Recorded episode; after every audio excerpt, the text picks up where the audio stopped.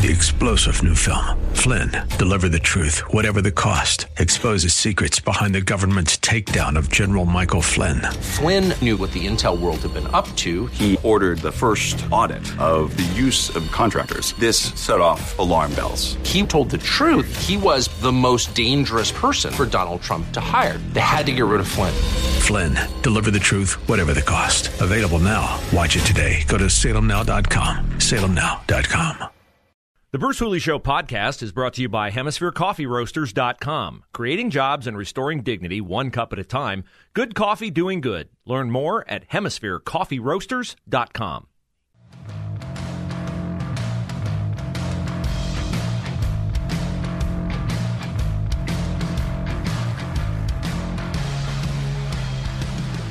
We have a new contender.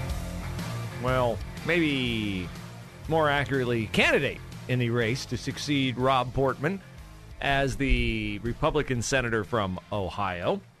Uh, Pfizer is coming for your kids ages uh, 5 through 11 with a COVID shot. And Mike DeWine and other governors are not happy about the uh, massing of Haitian immigrants at the border. We will cover it all today and hopefully have a nice conversation with you on a Monday edition of the Bruce Hooley Show. Start of a new week. Glad to have you along and look forward to our conversation. Take us with you wherever you go. iHeartTuneInRadio.com app. Download our app, the 989 FM The Answer app in the iTunes and Google Play Store. And we will talk with our friend Josh Pick on Money Matters at 1230 today. Uh, Pfizer says its vaccine is safe for kids ages 5 through 11 at one third the dose used in others, and that it expects to get approval as soon as possible. This, despite the fact that kids statistically are much less likely to become severely ill from COVID 19 uh, than their parents. Uh, but uh, of course, this is aimed at keeping kids from getting COVID to the extent that they can pass it along to others. The number of cases in kids is cited as being astronomical, 200 plus percent since the middle of the summer. Uh, the FDA is committed to going through the verification process as quickly as possible, the FDA's Dr. Peter Marks told USA Today. Uh, it is still emergency use only for kids 12 to 15 years old. That has not stopped a lot of people from getting the vaccine. Uh, we will see if uh, those same parents will be inclined to have their kids five and up get it. I would think so. I did have a chance to talk on Sunday with someone who got the Johnson and Johnson vaccine, the old technology vaccine, the uh, non mRNA, the one that people sometimes worry about reprogramming your DNA or whatever. Uh, the side effects of the J and J, I was told by this person, it's the second person who's told me this, were very unpleasant for a day. Very unpleasant. Cold, shivering, miserable. And then 24 hours later, they were closer to normal. One of my friends said back to normal. The one that I spoke with yesterday said now still still feeling off but presumably now bulletproofed against COVID.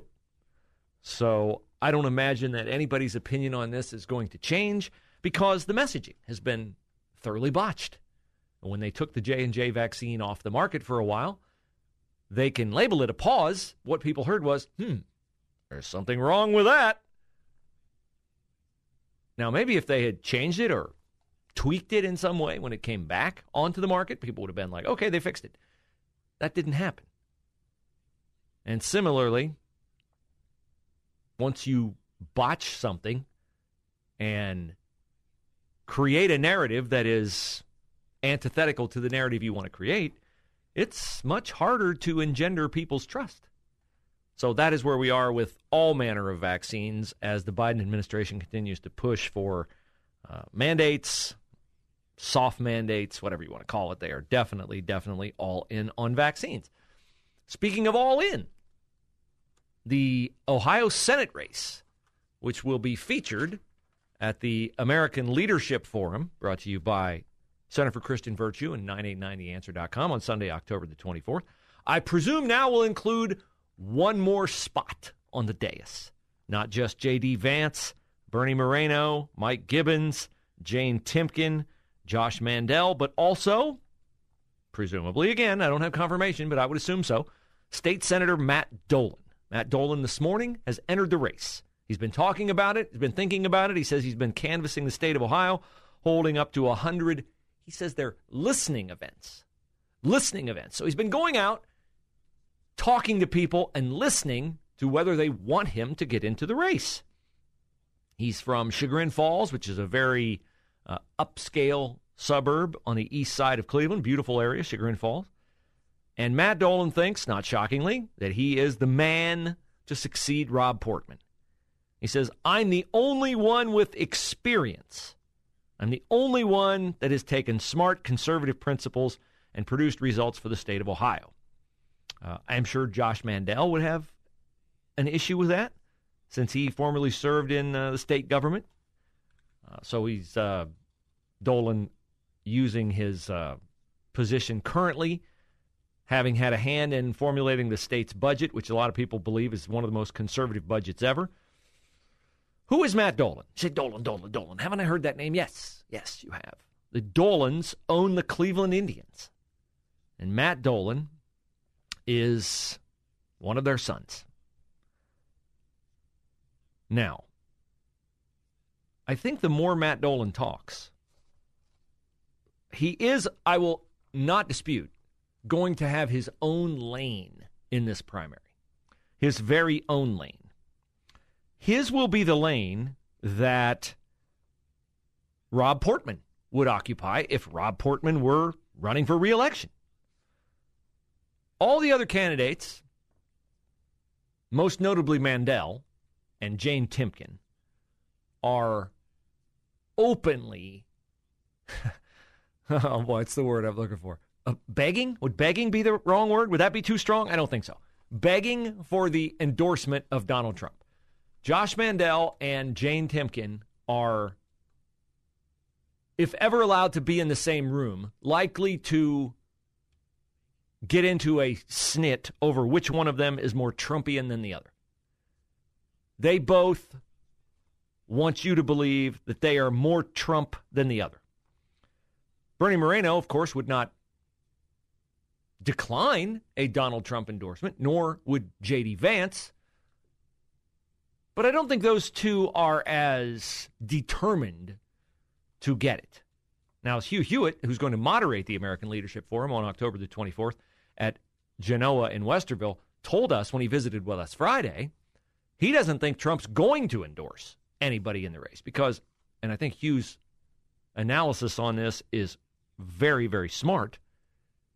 You said Trump really doesn't endorse people just to endorse them.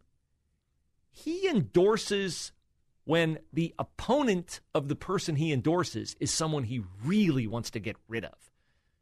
Anthony Gonzalez, case in point, the former Buckeye, two term congressman from the state of Ohio. Donald Trump really wanted to get rid of Gonzo because Gonzo voted for Trump's impeachment the second time. Not a smart political move by Anthony Gonzalez, who I would think, having played for Jim Tressel, would certainly know all about how to play the politics. I'm kind of torn on Gonzo voting to impeach Trump. I admire the courage of the convictions. I just don't understand committing political suicide. And in this election cycle, he committed political suicide. He handed the Republican primary in his district to Max Miller. He just handed it to him. Uh, I don't think Gonzo. I don't.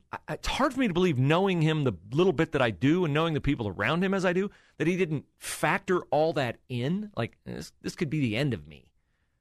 It's really important to me. I got to take a stand. Blah, blah. I get it, but Trump endorses when he can get rid of someone, not when he's really, I don't think he's really that invested in who wins this Senate seat, but I don't think Matt Dolan would even stand a remote chance of getting Donald Trump's endorsement. Because let me read you this paragraph in the Haley BeMiller story in the Columbus Dispatch about Matt Dolan and tell me, well, this sounds like a pretty friendly paragraph toward a Republican. You're right. Dolan voted against Ohio's Stand Your Ground law and joined Governor Mike DeWine in calling for gun reforms after a mass shooting in Dayton. He opposed the fetal heartbeat abortion bill and legislation that would have required written consent for contact tracing during the pandemic. Uh, Matt Dolan, whose dad is part owner of the Cleveland Indians, if I had to put that in baseball parlance, Matt, voting against Ohio Stand Your Ground law, joining DeWine and calling for gun reforms, opposing the fetal heartbeat bill, and opposing legislation that would require written consent for contact tracing, uh, that's what we call in the baseball realm going 0 for 4. 0 for 4 in the Republican baseball game of policy positions. So Matt Dolan's in the race. He says people tell him, hey, you ought to get in the race. I don't know. I welcome Matt Dolan on the show. Um, my guess is he's heard what he wants to hear. He's going to spend a lot of his dad's money that could be better spent on, I don't know, a power hitting third or first baseman because he's not going to win the Republican primary.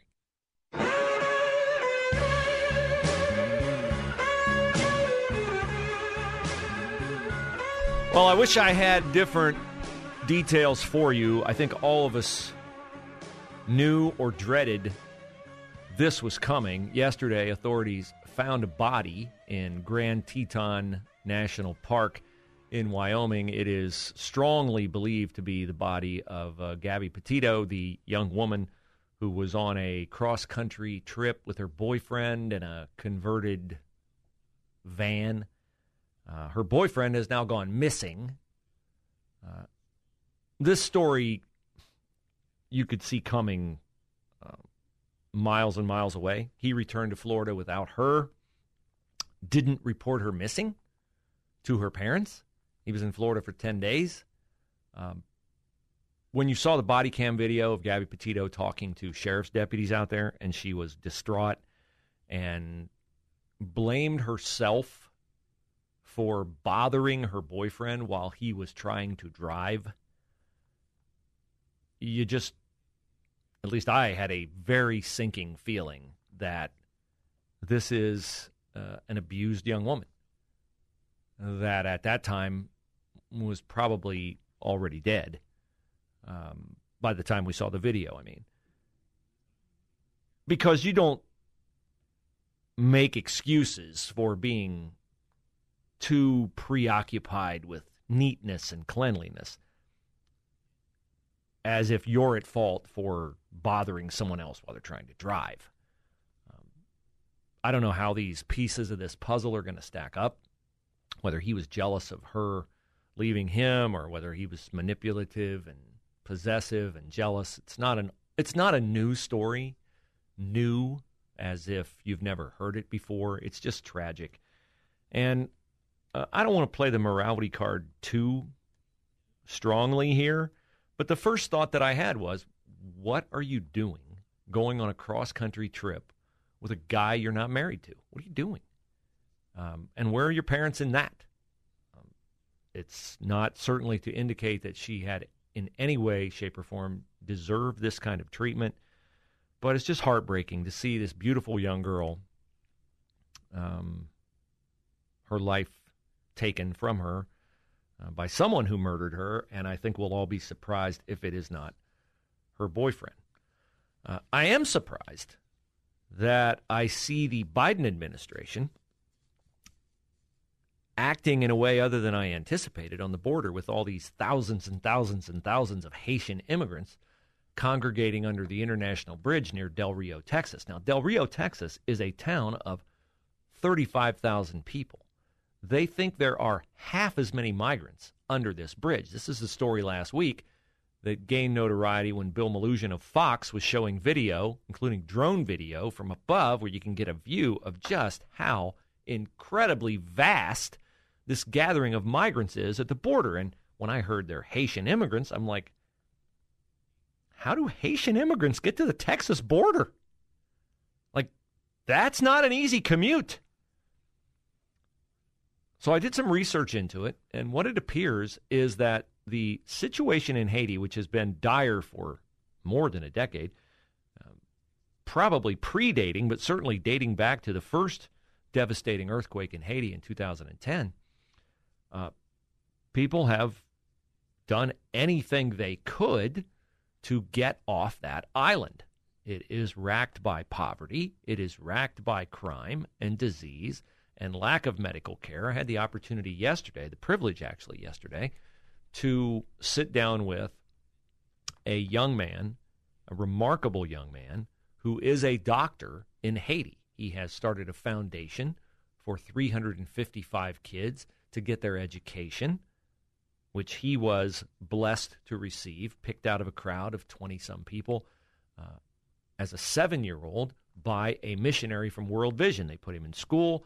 It's an amazing story. And in the next few weeks, I'll have a video link to that story as I was part of an effort to tape it and document it last night so people could benefit, and of course, so that they can support his foundation and the medical work that he does. But I'm glad that happened to me yesterday because it gave me a different perspective on people who are massed under this bridge. It's very easy for us as American citizens to feel threatened by people who come to the border and uh, try to illegally en- enter the United States of America.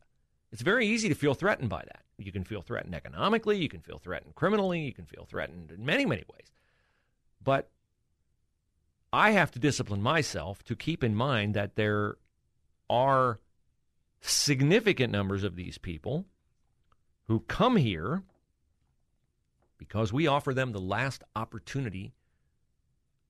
Well, uh, maybe not the last, but but the best opportunity to capture the kind of life they ideally would like to live, which is interesting that they view America that way because the people who want to let them in do not view America that way. Right? I mean, like the Biden administration, they would tell you we are a country racked by racism, misogyny, every kind of phobia you can have, transphobia, homophobia, whatever. But if we're that, then we're not an improvement over the places that these people have come from, whether it's Haiti, Guatemala, Honduras, Mexico, whatever. Every place, the, the viewpoint would be well, every place has problems. America's problems are, on the whole, not any smaller than anywhere else, but you know that to be a lie. While freedom is under fire here and under attack here, it is the only place where it truly exists, or at least where it's uh, placed in our founding documents that it should exist. So I'm inclined to look a bit differently on these people massed at the border trying to get in. I thought originally, like, why is George Soros funding them to get here? Are they flying them somewhere in South America and they're walking across the border? Well, that is how they come. They come through Panama or Bolivia or someplace. They get to South America and then they make an arduous trek all the way up through South America into Mexico. You can only imagine how they're taken advantage of by the drug cartels and the criminals and all that. But that shows the hunger that they have to get here, which I wish would make the impression on the people who think we're a horrible, terrible, awful country that it makes on me. It shows me that the things that we prize about our country are real, are legitimate, and offer hopeless people hope. Three star general Michael J. Flynn, head of the Pentagon Intelligence Agency, knew all the government's dirty secrets. He was one of the most respected generals in the military. Flynn knew what the intel world had been up to, he understood its funding. He ordered the first audit of the use of contractors. This set off alarm bells. The explosive new documentary, Flynn, Deliver the Truth, Whatever the Cost, uncovers the facts behind this scandal. Flynn told the truth. He was the most dangerous person for Donald Trump to hire. I find out the worst enemy that I'm going to face in my life is right here in America. They took my assessment and they wanted me to change it. And I was like, I'm not changing it. They had to get rid of Flynn with in depth interviews, archival footage, and never before seen personal records of the man behind the headlines. I just felt like I was drowning. Flynn, deliver the truth, whatever the cost. Available now. Watch it today. Go to salemnow.com. Salemnow.com.